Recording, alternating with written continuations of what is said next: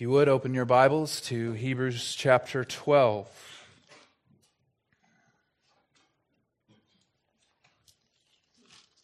Hebrews 12, I will begin reading in verse 12.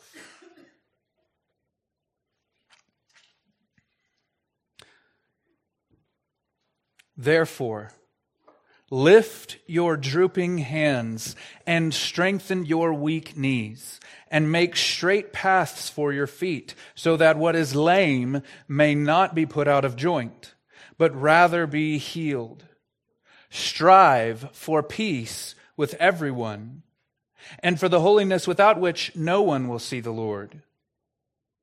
See to it that no one fails to obtain the grace of God. That no root of bitterness springs up and causes trouble, and by it many become defiled. That no one is sexually immoral or unholy like Esau, who sold his birthright for a single meal. For you know that afterward, when he desired to inherit the blessing, he was rejected for he found no chance to repent, though he sought it with tears. This is the word of the Lord. Let he who has ears to hear hear this morning. Why is he saying this? Why has the author brought us to this point where he uh, summons us to, to these commands, these exhortations, these imperatives? Before we get to the explanation of what this text is actually summoning us to, it's not that it's super complex, we just need to talk about it a little bit more. We need to understand that the context is this race that we are to run that has been set before us. That's the, the whole flavor of this text, beginning in verse 1 of Hebrews 12. There is a path before us that we are meant to run, and it is none other than the path, the, the race that God Himself has set before us. The Christian life is something that must be endured. It must be done. It must be run. And so we're to look to Jesus as the goal and the object of our running this race. He's the inspiration for how we run, as the preeminent example of how to run this race, and he's also the goal, the prize, once we cross the finish line. And we're Uh, this whole time we're going to be struggling against sin. I'm just summarizing the verses that we've talked about so far. And as we wrestle against sin, struggle against sin, running this race before us, we encounter difficulty, but that difficulty is the discipline of the Lord. And as we endure hardship as discipline, we increase our righteousness and our assurance of being sons of God, sons and daughters of God. And, and all of it is towards something. It is not just for the purpose of living the Christian life in and of itself, like many other philosophies say. It is to gain something. It is to share in the very holiness of God. All these things might induce a type of spiritual tiredness or feebleness. And they might even cause us to shrink back from what we know we're supposed to do. We're not just supposed to understand what the Christian life is and to, to observe it with our intellect and see, okay, it's a race that we're to run, and here's the nature of the race, and here's the degrees of difficulty we might experience and why. We can't just look at it with our minds. It is something we must do. We must do something about it. You've actually got to get up and run. Not literally, but figuratively, every single day is part of this arduous journey that we're on to no less than gain Christ. And we must get to it, and we must live in accordance with it. But often we lack the strength and the will to do the very things that we know that we're supposed to do. And the author knows this. He has deep pastoral concern for his audience. So, to answer this lack of energy that we can experience, this lack of will. And he acknowledges our weakness and frailty. He exhorts us to address all of it in the proper way. As we look at these verses, there's this massive point, this massive uh, uh, prerequisite that you've got to understand, uh, understand. It's an exegetical point that you need to consider. All of these exhortations in the verses I just read, verses 12 through 17, all of them are commands, but they're all in the plural. It is, you all together do this. You all together do that. It is not, all of you make sure that each of you privately are doing these things. It is all of you ensure that all of you together are doing this together. The Christian life is not a solo quest. It's not an autobiography. It's not a character documentary about you. The body of Christ is what is important, not ourselves as selves. It is the community of faith not the individual, that is most important. Every imperative in this section, every command, could be joined with a y'all. I'm from Texas, and that's okay to say, but you could expand it out to be more proper and say, You all do this together. That is what these verbs mean. It doesn't always mean that when we find a plural verb in the Bible that it's something that we all have to do. I can think of a few examples, but we'll move on. But the context shows us that that is exactly what this means. So, what is the context and structure? How does it prove that these commands that I just read are, are for all of us to obey together? And alas, for time, I would love to get into detail into the technical side of how this is all related to all of us doing this together, but we don't have time. You'll have to take my word for it. But in short, the main argument for why we should understand these exhortations as for all of us to obey together is that it would be completely crazy for the author of Hebrews to say everything he said up to this point about the community of faith and how we're to exhort one another and every other of the exhortations he's giving, let us, he says multiple times in chapter 10, and then for him to make the switch to say, okay, now here's how you work it out in the most preeminent way all by yourself. It doesn't work. It would make, make no sense for the author to say that. It would make no sense for him to come to this text, which is a unifying foundational command, and for him to all of a sudden mean something like, all of you obey it privately. It doesn't work within this book and it won't work within the text itself. And why am I laboring to prove this to you? I could have just said, like, these commands are for all of us and move on and tell you what they are. Why uh, beleaguer the point? Why make it a, a big deal up front? Because the heart of this passage, grammatically, is this exhortation See to it that no one fails to obtain the grace of God. That no one includes you. But the reason it's not phrased that way, it's not says, make sure that you don't fail. It doesn't say that. It doesn't say make sure you don't fail. It says make sure that no one fails to obtain the grace of God. It's looking outwardly.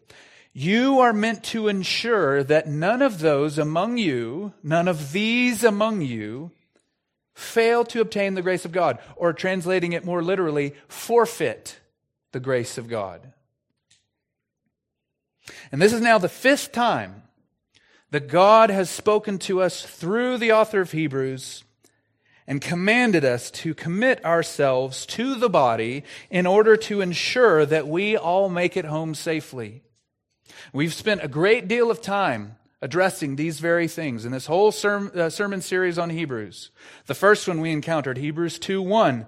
Therefore, we must pay much closer attention to what we have heard, lest we drift away from it.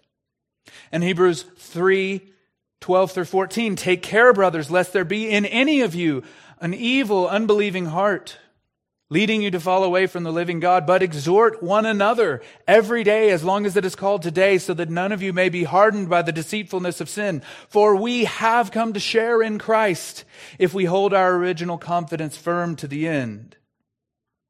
We spent 10 sermons on that one. And from Hebrews 4 14 through 16, let us hold fast our confession And let us then with confidence draw near to the throne of grace so that we may receive mercy and find grace to help in time of need. And from Hebrews 10, 19 through 25, let us draw near with a true heart, a full assurance of faith. Let us hold fast the confession of our hope without wavering. Let us consider how to stir up one another to love and good works, not neglecting to meet together, as is the habit of some, but encouraging one another, and all the more as you see the day drawing near. Six sermons on that one. So in total, we've had at least 19 sermons that in some way, major point or minor point of the text, underscore this need for the community of believers to take part in making sure that none of you fail to obtain the grace of God. That's over a fourth of the sermons we've done on Hebrews. And that's not even counting the sermons on the apostasy passages in 3, 6, and 10. That's part of why I chose Hebrews, to focus on this very point. And now we come to one more. See to it that no one fails to obtain the grace of God. Another translation would be to say it this way Pay careful attention that no one forfeits the grace of God. The context, as I said earlier, is this idea of a race. And running a race, you can do certain things that forfeit your running. In the analogy, if you were to cheat or to do performance enhancing drugs or to take a shortcut that wasn't the official track, you would be disqualified. See to it that no one forfeits the grace of God in your running of this race together. It's part of the imagery at work here. So, a question. Have these truths that we've been looking at through this whole series on Hebrews changed anything for you? Are you moved off dead center? Do you live and engage as if the eternal security, holiness, and perseverance of each other depends on it? Depends on you. It's not that God needs your help. He doesn't. But He will hold us responsible for each other because he has ordained that the way he will ensure that his own will make it home safely is through, in major part, our own care for one another. These texts don't make sense otherwise. We have to explain it away with exegetical gymnastics to make it say something else. Salvation is of the Lord. You don't save anybody but the one who endures to the end will be saved. And in part, what enables you to endure to the end is your care for one another. What needs to change? Do you really believe in a real place called heaven and a real place called hell? It ought to result in living in a type of community that we're talking about here where we ensure that no one fails to obtain the grace of God and we shouldn't cross people off our list. This text isn't necessarily about missions or evangelism the way we traditionally define it. It's not going to other people and telling them the good news, those who have never heard. That's an important endeavor, and we should give as much as we can to that endeavor. However, that's not what this is talking about. This is those among you who are confessing Christ to ensure that they don't end up there on the final day saying, Lord, Lord. And the Lord himself answering, I never knew you. To ensure that that doesn't happen, you have to live this way with each other. Does that describe you? Does this text describe your life? Is this how you're behaving towards your brothers and sisters and towards yourself? This passage, and the passages we read earlier from the book of Hebrews, and many others in the New Testament, give us insight into God's means of grace that He's given us to keep us safe between now and glory. This passage, especially that little bit about Esau, uh, would merit much more than one sermon. But I'll try to cover all of this text today. And we'll have to move on with the rest of the exhortation. So now, 20 sermons, including this one, on this very idea, significantly touching on the idea of, it, of care and intentional involvement in the life of your brothers and sisters to ensure perseverance so that no one forfeits the grace of God. So, let's look at the statements closely with the rest of our time. Verse 12. Therefore, Lift your drooping hands and strengthen your weak knees. This text has a very sharp, get it together kind of flavor because of the nature of the verb, and I won't get into that, but a more literal translation would be something like this, and you can see how why they don't word it this way because it's a little clunky. Here's what it would sound like. Therefore, the hands that are weak, the knees that are feeble, strengthen. That's what it's saying. It's, it's calling us uh, to, to, a jarring attention, it, it, it, alerting us to the need to strengthen the knees and the hands. It's, it's that important but n- never welcome wake up call.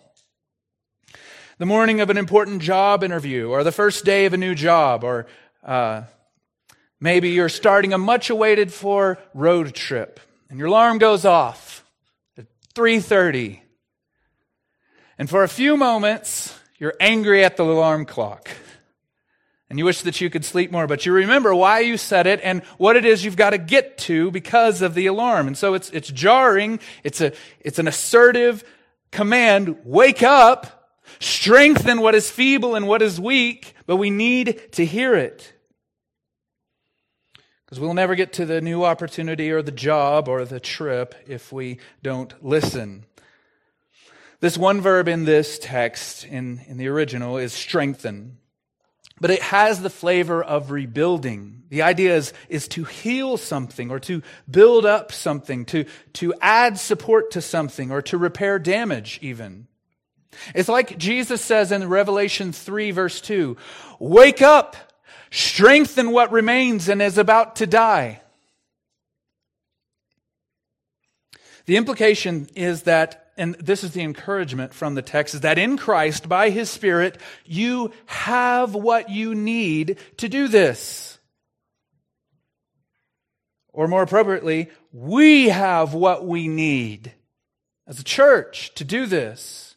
We don't just sit around and wait for God to strengthen our weak knees or to lift up our drooping hands by His Spirit working in us, we have what we need for this. So do it. It can be so discouraging, though, when you take this individually. You, by yourself, Christian who's struggling and has drooping hands and weak knees, strengthen yourself. That doesn't, that doesn't appeal at all. But he's saying, you, all of you, together, lift up your drooping hands. The, the hands that are among you are drooping. Lift them up. The, the knees that are weak among you, build them up. It was never meant to be a solo quest. In fact, the gifts that God has given you, or even if you don't feel you have many gifts at all, or any, through the powerful ministry of presence, you can strengthen your brothers and sisters even when you don't have any strength yourself. How can I be of the help? I have weak knees and drooping hands as well. I don't feel particularly zealous to run this race that is set before me. How could I help my weak, weary brother? The powerful ministry of presence just by spending time together in the Lord. It can happen. So, how can we pay careful attention to make sure no one fails to obtain the grace of God or forfeits the grace of God? First, heed the wake up call. This is a summons. Strengthen what is weak. This is a sacred str- trust to you as a Christian from God Himself that you're to be involved this way in the lives of your brothers and sisters. On the one hand, you are not as strong as you think you are. You're not strong enough to live this Christian life as an individual quest or an individual trek or race. But you are not as useless as you might think. Strengthen one another, and in so doing, you will find your strength. Verse 13. Make straight paths for your feet, so that what is lame may not be put out of joint, but rather be healed. So we have the imagery of hands, drooping hands, weak knees, and now we have feet. But before we strengthen our feet or heal them, as the text gets to, the analogy uh, artistically shifts to something else. It's, it's, it's a little bit hard to see with how the, the English translations render it. But the idea is that we need to make sure that the path we are on is a straight one. It's more an issue of the eyes. Where are you looking? Are you looking towards the goal, the finish line, and running in a straight line? The idea isn't that we're supposed to go and forge a trail right? That's not the idea. We're not, we're not going and bulldozing down rocks and stuff to make a straight path. It's that we're supposed to be, set our attention in a certain way towards Jesus from verses one through three and make our path straight. So we're not veering all over the place. Usually, we damage our feet, if, if you do. If you ever had a foot injury, it's because you walked on something slippery or crooked or maybe an uneven surface and missed a step and hurt your foot. And I freak out with all the ice up here, people running around on it. It's crazy. We're going to have concussions. And I have to say to my son Ransom, he's at that age where he'll, he'll keep looking at you and run the other way. And I tell them, look where you're going, right? It's a simple, basic thing you got to learn or, you know, perish, essentially. Look where you're going. That's the idea here. Look where you're going. Keep your feet going straight. Make a straight path to the goal. The assumption here is that your feet need strengthening or healing, right? That's what the second half says. So that what is lame right? It just, it, the author just assumes that we, each of us may have, or, or many of us may have lame feet. But we can't sit on the side, stop running the race to let our feet heal. Right? That, that's what it's saying. Make straight paths for your feet. That in, in, in our attempt to run the race directly towards Christ, it will have a healing effect. They must be healed on the job by us not taking wrong turns or bad paths. There is a lot of uneven ground, uncleared paths, icy conditions, and you don't want to go there with your lame feet.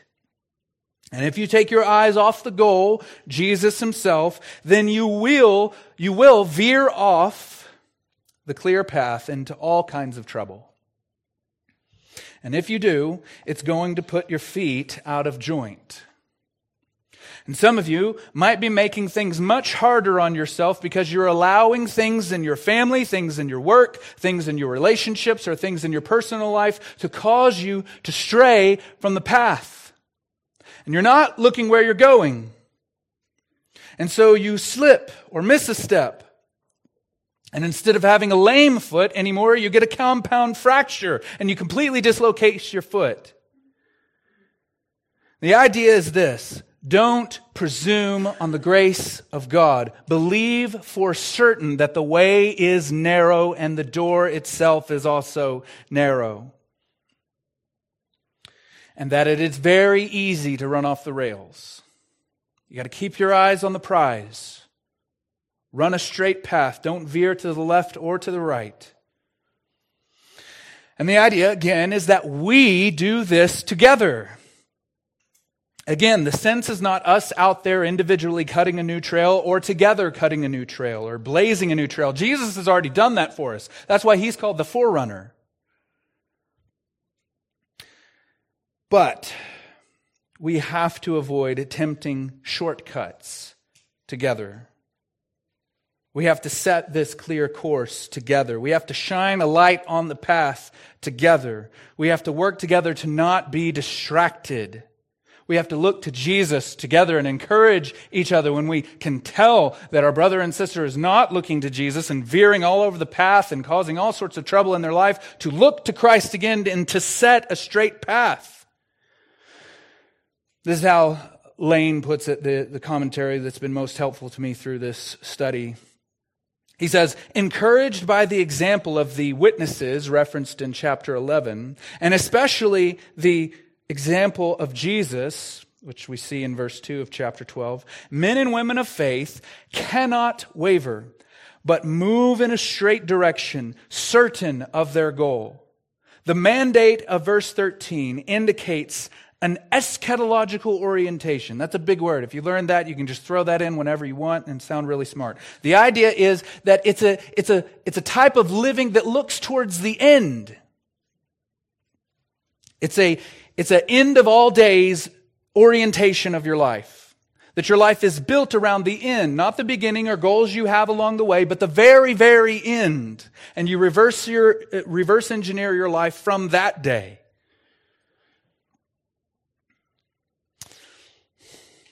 That's, I mean, this is why we do the things we do as a church, hopefully.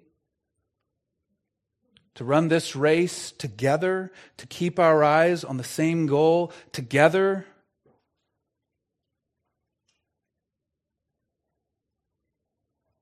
That's why I want to make things available for you, the different things that we have and do as a church. There's a consumerism in Christianity especially when it becomes a subscription style consumerism. I'll pay my dues, I'll come and consume what I want, and end my participation then and there. You're robbing the time and gifts that God has given you for your brothers and sisters. Do you believe that it's your job to ensure that no one here fails to obtain the grace of God?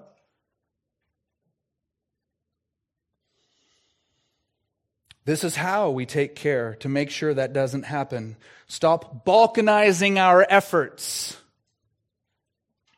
to dozens of different things and prioritize the church family. Live your life in view of the great and awesome day of the Lord, where you, not just me as your pastor, but you will have to answer in some degree for your brothers and sisters in this room.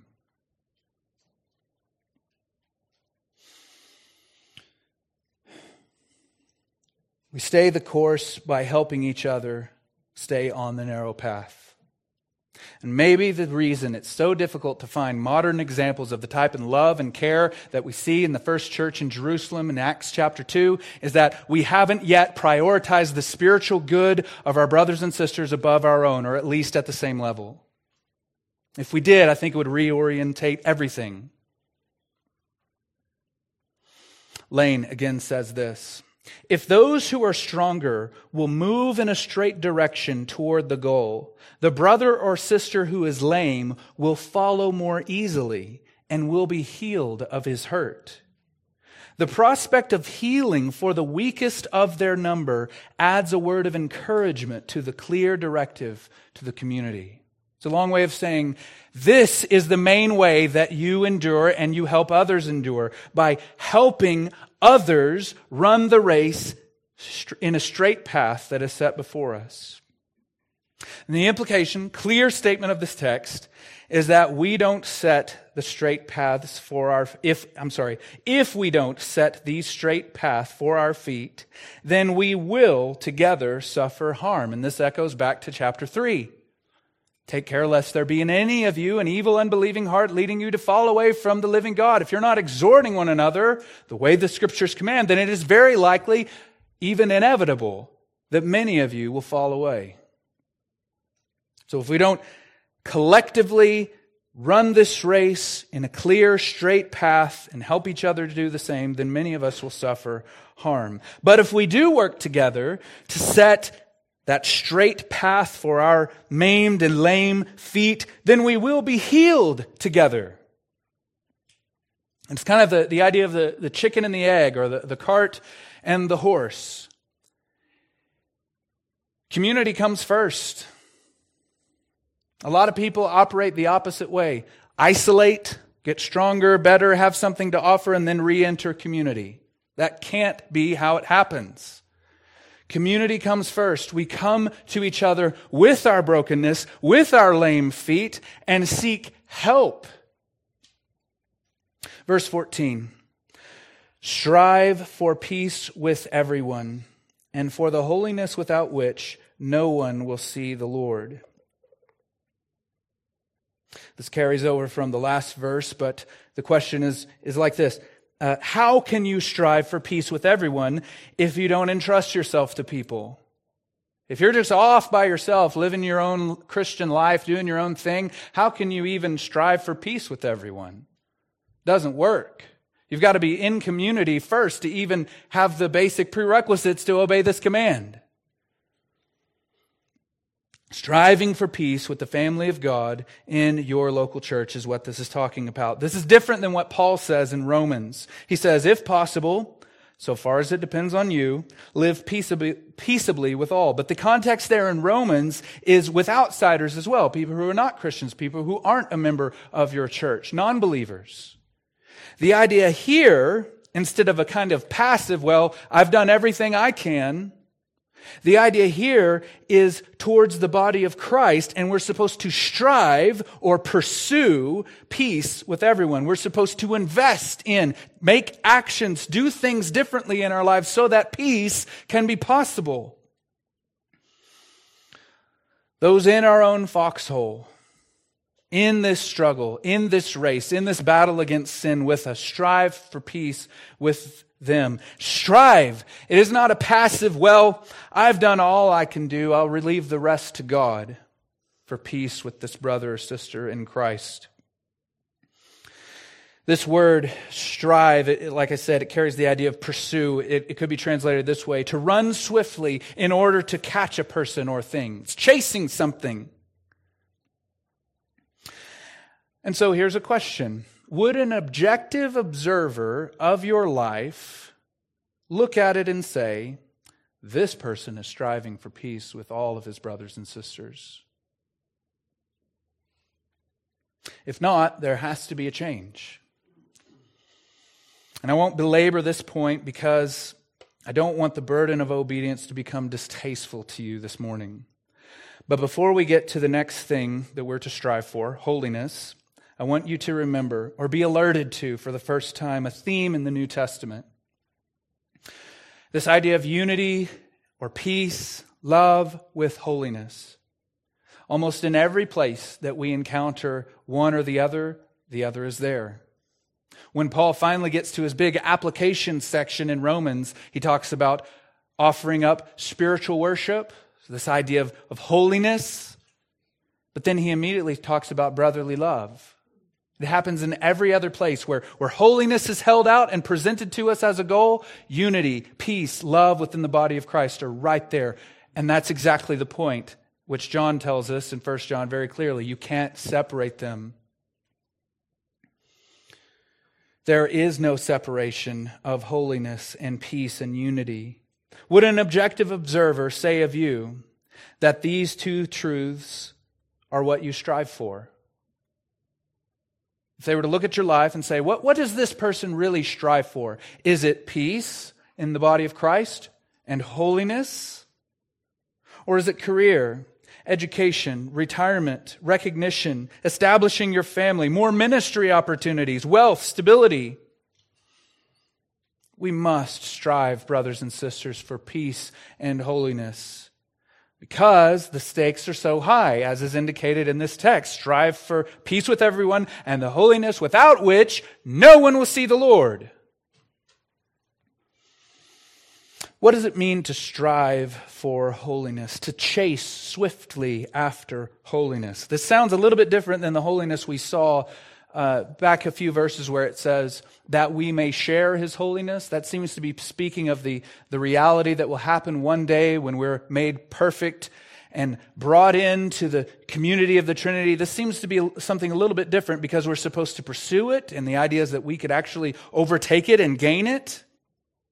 They're connected, but the idea is this those who have been made holy by Christ, given that inheritance, are the ones who strive to live in accordance with that very holiness. Holiness, especially in the book of Hebrews, is something that God does. He accomplishes it by the sacrifice of his son. He makes holy forever those who are in him. But our lives must reflect that holiness, or it shows that we haven't been made holy. The same idea is in 1 John 3. And I'm sorry, I, I, reference this verse all the time, even if I don't plan to. But here we go again.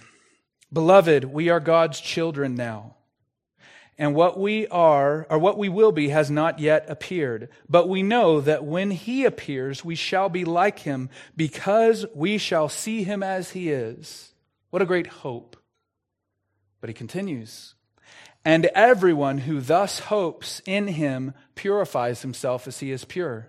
We've been made God's children. Our destiny is set to be like Christ with him when we see him as he is. But everyone who hopes in this way will be about the business of purifying himself. He will chase, pursue holiness. That's the idea. And remember, this is not uh, go off by yourself and strive to be holy, right? A, a, a monastic type of life. It's married right here and throughout the New Testament with unity and love and peace with your brothers and sisters. God is not interested in a version of holiness that is isolated and not commingled with the love of God and the love of brothers and sisters. That form of holiness does not exist. And he says this statement, which is jarring, but we need to hear it, without which no one will see the Lord. This, this text could be a whole sermon or, or many on its own with its significance. It harkens back to the apostasy passages in chapters 3, 6, and 10, and it also looks forward to what we're about to hear about Esau. Points towards the next verse of forfeiting the grace of God or failing to obtain it. But remember the parable of the wedding feast that Jesus told. The story goes that a master prepared a great wedding feast for his son. And all those who were invited at first didn't come, and so he sent his servants to grab everyone, compel them to come in, because the wedding feast is going to be full for my son. But then, as the master of the feast walked through all the guests who had gathered, he found someone who had no wedding garment, and he cast him out. I've avoided reading that passage to make the points that are there because of how severe that sounds. But in the revelation to John, we get the answer. It was granted to her to wear pure linen, bright. The white linen is the righteous deeds of the saints. That's the point. If you show up, you got no wedding garment, no righteous deeds, no evidence that you were in fact made holy by the sacrifice of Christ, then you don't have the holiness without which no one will see the Lord.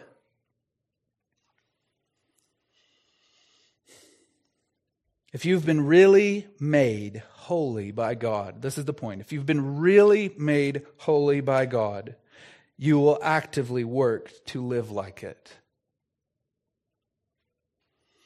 So I want to give you an, a caution and an encouragement. I mean, it, th- this verse is heavy. I mean, hope you can see that. The caution is this repent. There's no other way to say it. If you continue in sin, if you make peace with it, you make yourself an enemy of God. And it doesn't matter what you think of yourself or how well you feel your relationship with God is going. Strive for the holiness without which no one will see the Lord. And an encouragement. We all stumble in many ways. Every day, there's a waging war against sin, a raging war against sin that we must wage. But you can do holiness. You can live a holy life. It's not always and in every way sin for you if you have the Spirit. Holiness is possible. And it is not some way out there mystical concept of holiness. Faith is the way. And again, this would be a whole nother sermon, but simple trust in the Lord Jesus as you do even the most menial tasks, like washing the dishes or taking out the trash, is holiness insofar as you trust in Jesus and look to him as you're doing it. And this is how we pursue holiness together as we help each other live this way as we pursue Christ together and dig our roots down deeply into the faith that we need. Verse 15, the first part. See to it that no one fails to obtain the grace of God. And here we've come to the main heart of this passage. And I'll ask again do you agree with the Bible that this is your responsibility? I mean, does, do you just kind of like, oh, I am not sure what that means and just move on? Or do you take it to heart that this is what God is commanding you by His Spirit through the author of Hebrews throughout all time? See to it that no one, implication being among you, fails to obtain the grace of God. Pay careful attention so that no one among you forfeits the grace of God.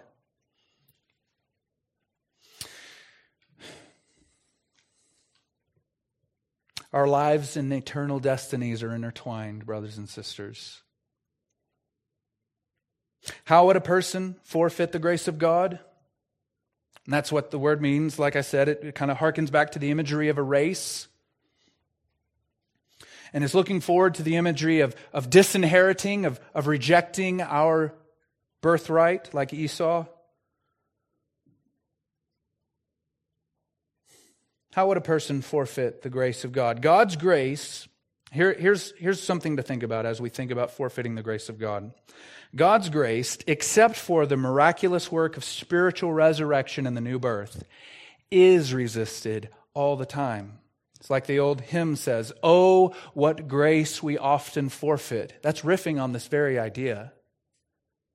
But we do this all the time. We forfeit so much grace as we pursue sin or forget truth and don't live our lives pursuing peace and holiness. We're forfeiting grace all the time.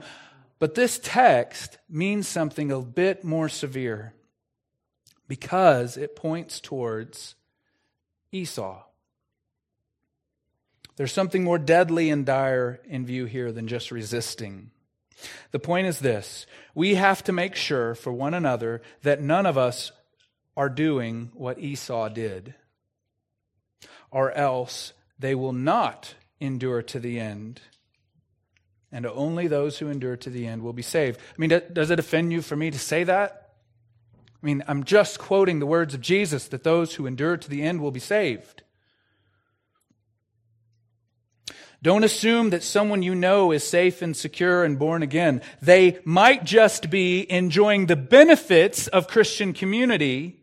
Maybe they want their kids to be well behaved or something or other, but they do not strive, even imperfectly, to pursue the holiness of God or peace with everyone. And in their hearts, they know that.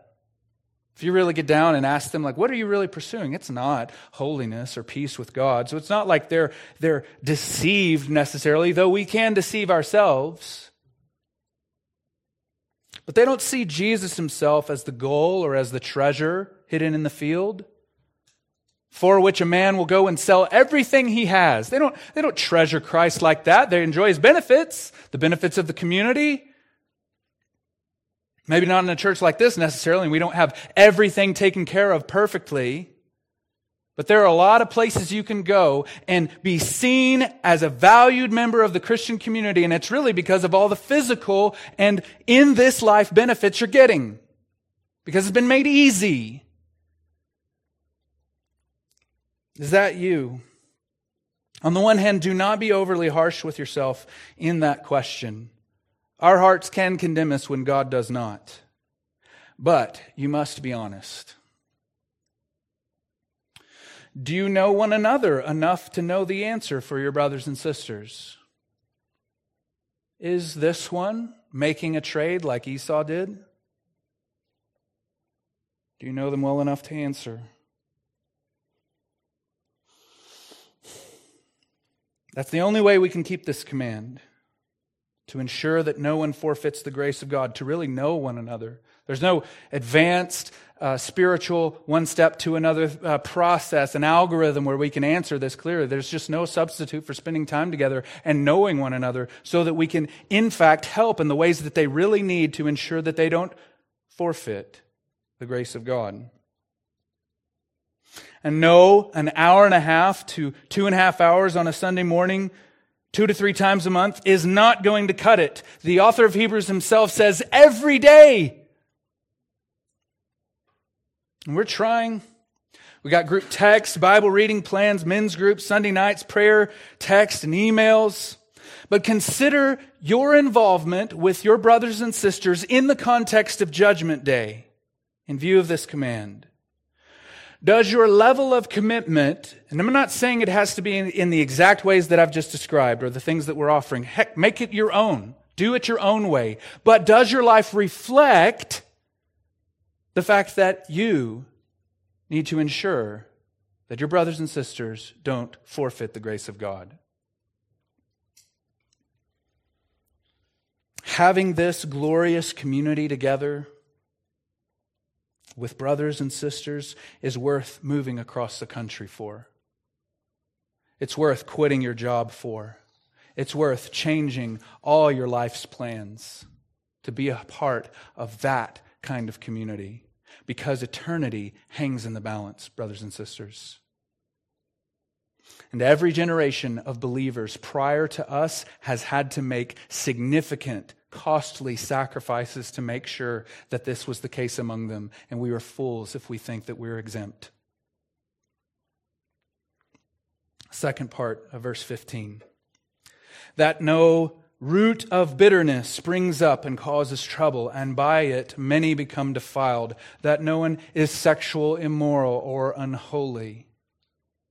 We could read it this way because it's all tethered to the central verb. Each of you see to it that no root of bitterness springs up and causes trouble. And, many, and by it, many of you become defiled. And also, each of you see to it that no one is sexually immoral or unholy. And there, believe me, there are tons of Old Testament references going on in these few verses, and we just don't have time. Otherwise, I would love to read them. The idea here is again that you are personally responsible for your brothers and sisters, but not just them in a general sense. You're responsible for their personal life. Each person will be judged for his own life when we stand before God, but part of the life we will have to answer for is this command to be intentional and active in making sure that these things don't happen among us. None of us are the Holy Spirit, and we can't perfectly prevent anyone from doing anything. Those of you who are parents know this. Oh, that way that we did have the effect of the Holy Spirit sometimes in the hearts of those that are under our care. But you, in fact, wield the sword of the Spirit. This is how he changed your life. You can wield it in the lives of your brothers and sisters. And so this must be shunted towards an encouragement. This isn't all just heavy and downcast. When the hymn sings this, prone to wonder, Lord, I feel it, prone to leave the God I love, do you feel it? Because I certainly do. Is that a reality for your Christian life that you feel that the old man raising its ugly head again and drawing you away from the one that you truly love? The encouragement is that you don't need or have the strength to resist that on your own. You've been given a massive help in the body of Christ as they do their responsibility towards you to make sure that you're not drawn away. And you've been given to them. And no, you don't have to know everyone, okay? That would be extremely burdensome. Trust me. To know everyone intimately and fully, to know whether or not, uh, where they are with the Lord, if they're on the road to forfeiting the grace of God or not. You don't have to know everyone, but you must know someone outside of your immediate family and provide this mutual care for them. Or you are in disobedience. There's no other way to say it. Start with one. I mean, Jesus, the Son of God, with all of his strength and spiritual might, just had really 12, and even among that, he, re- he restricted it in many cases to three. So start with one to provide this soul care to one another and ensure that they are not making the same trade as Esau.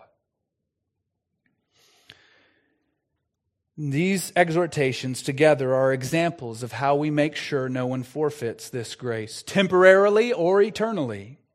Because bitterness, if left unchecked and not repented of, will cut you off from the grace of God now and forever. Sexual immorality, if left unchecked and not repented of, will cut you off from the grace of God now and forever.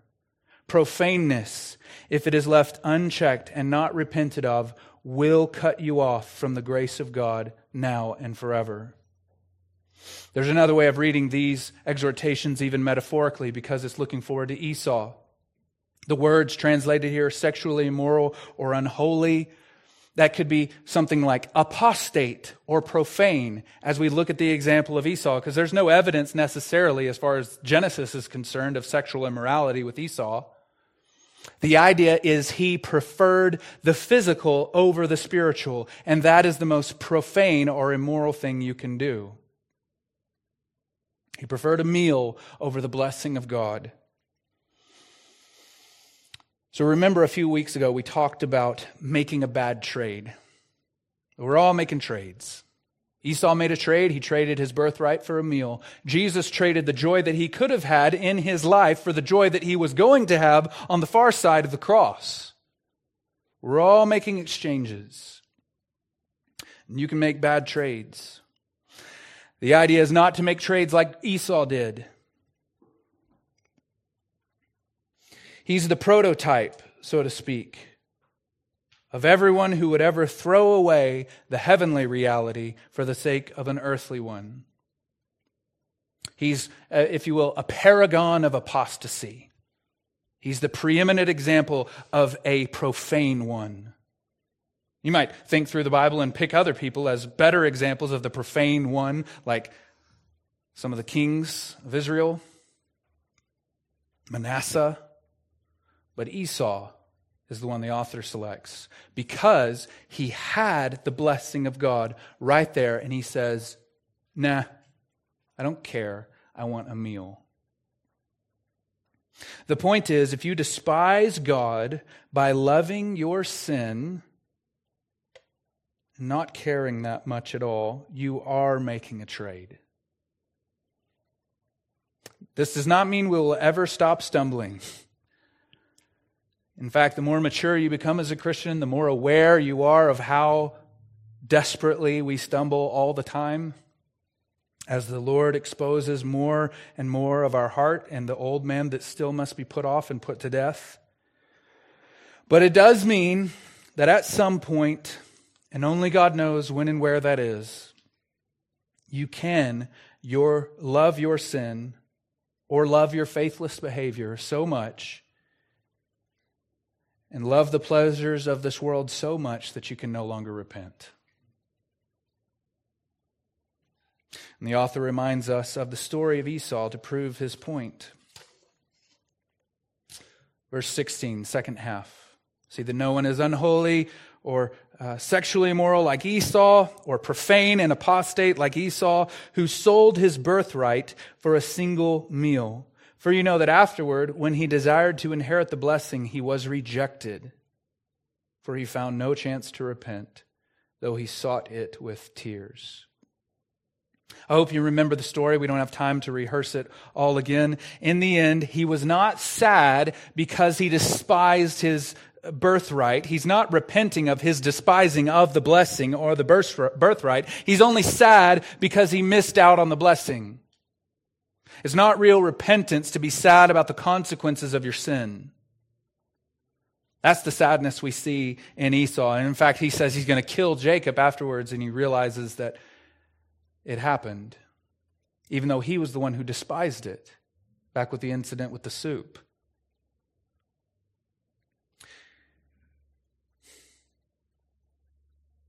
He wanted to get his birthright back, but he didn't want to repent.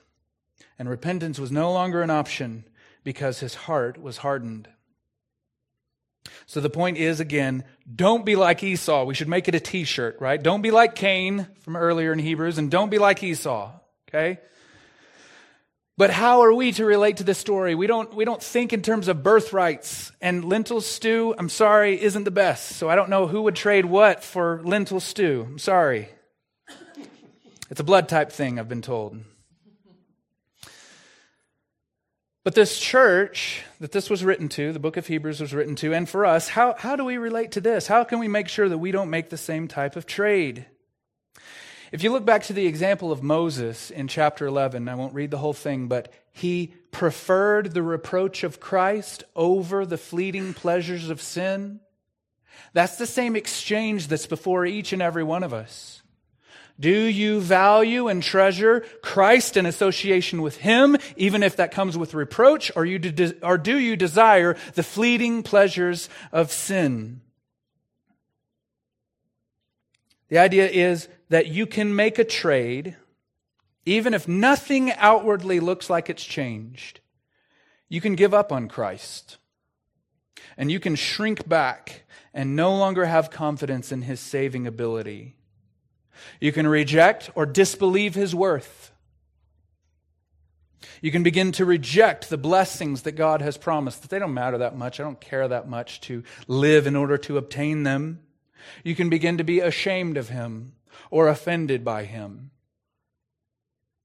Don't be like Esau, unable to repent, wanting the blessing, seeking it with tears, being so sorry for the consequences. But no, because God had rejected him.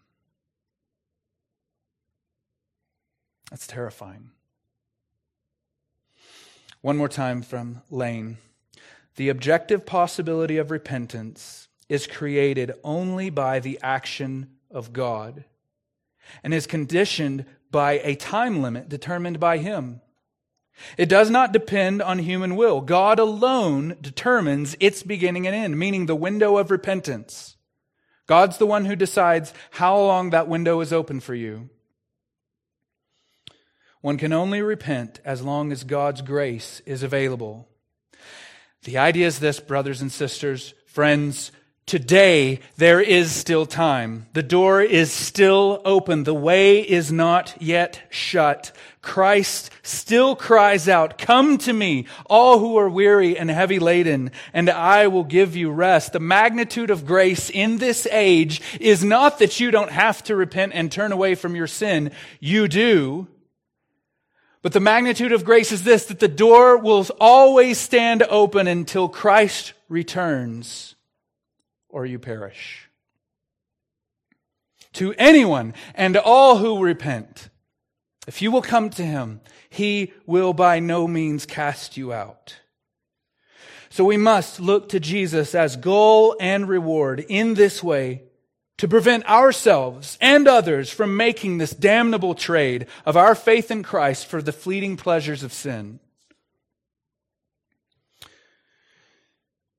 This is the reward. We passed over it fairly quickly because it was phrased in the negative, without which no one will see the Lord. The implication, though, brothers and sisters, if you pursue peace with everyone and you live in accordance with the holiness that, with which God has already given you, if you're in Christ, then you will see the Lord Himself. Just as the author said back in verse 2, looking to Jesus, of course, it's, it's great to keep him there as our goal as we run, and it seems like we're not getting any closer. Maybe we're even uh, losing some steps as we try to run this race faithfully. And it's not just seeing him as objective, it's, it's knowing for certain that through faith, I will see him. I will gain the prize. No matter how imperfectly or weakly I pursue and endure in this race, if I endure through faith, I will see the Lord. That is the hope for the believer. And that is the motivation to live in this way with each other, that you have a part. You are a shareholder in each other's sanctification and glorification. You get to live, our, we get to live our meaningless lives seen from the outside. They're just uh, taking out trash, doing the little menial chores we have. It seems meaningless, but all of that can be shunted towards making sure that each other see the Lord one day. This is why he was sent and lived and died in your place for your sins, so that through faith you would be made alive, forgiven, sanctified, but all of that for something else, just as he asks in John 17, Father, I desire that they also, whom you have given me, may be with me where I am to see my glory that you have given me because you loved me before the foundation of the world. That's why you're saved. That's why he's sanctifying you. That's why he's drawing you in and setting the goal of Christ and the example of Christ before him so that you will see him. If you now see him with the eyes of your heart, do not turn away. Pursue him. Make sure everyone else in this room sees him and pursues him. That's what it means to live the Christian life and he is worth all endurance, all discipline, all rigor, and all suffering to behold and have. Let's pray. Father, thank you for this great salvation that you've given us. Thank you that even though the limits of time make it so that there are so many things we didn't have a chance to talk about with this text or important questions that come up after it's explained. I pray that your grace would work by your Spirit to help us understand and obey. I pray these things in Jesus' name. Amen.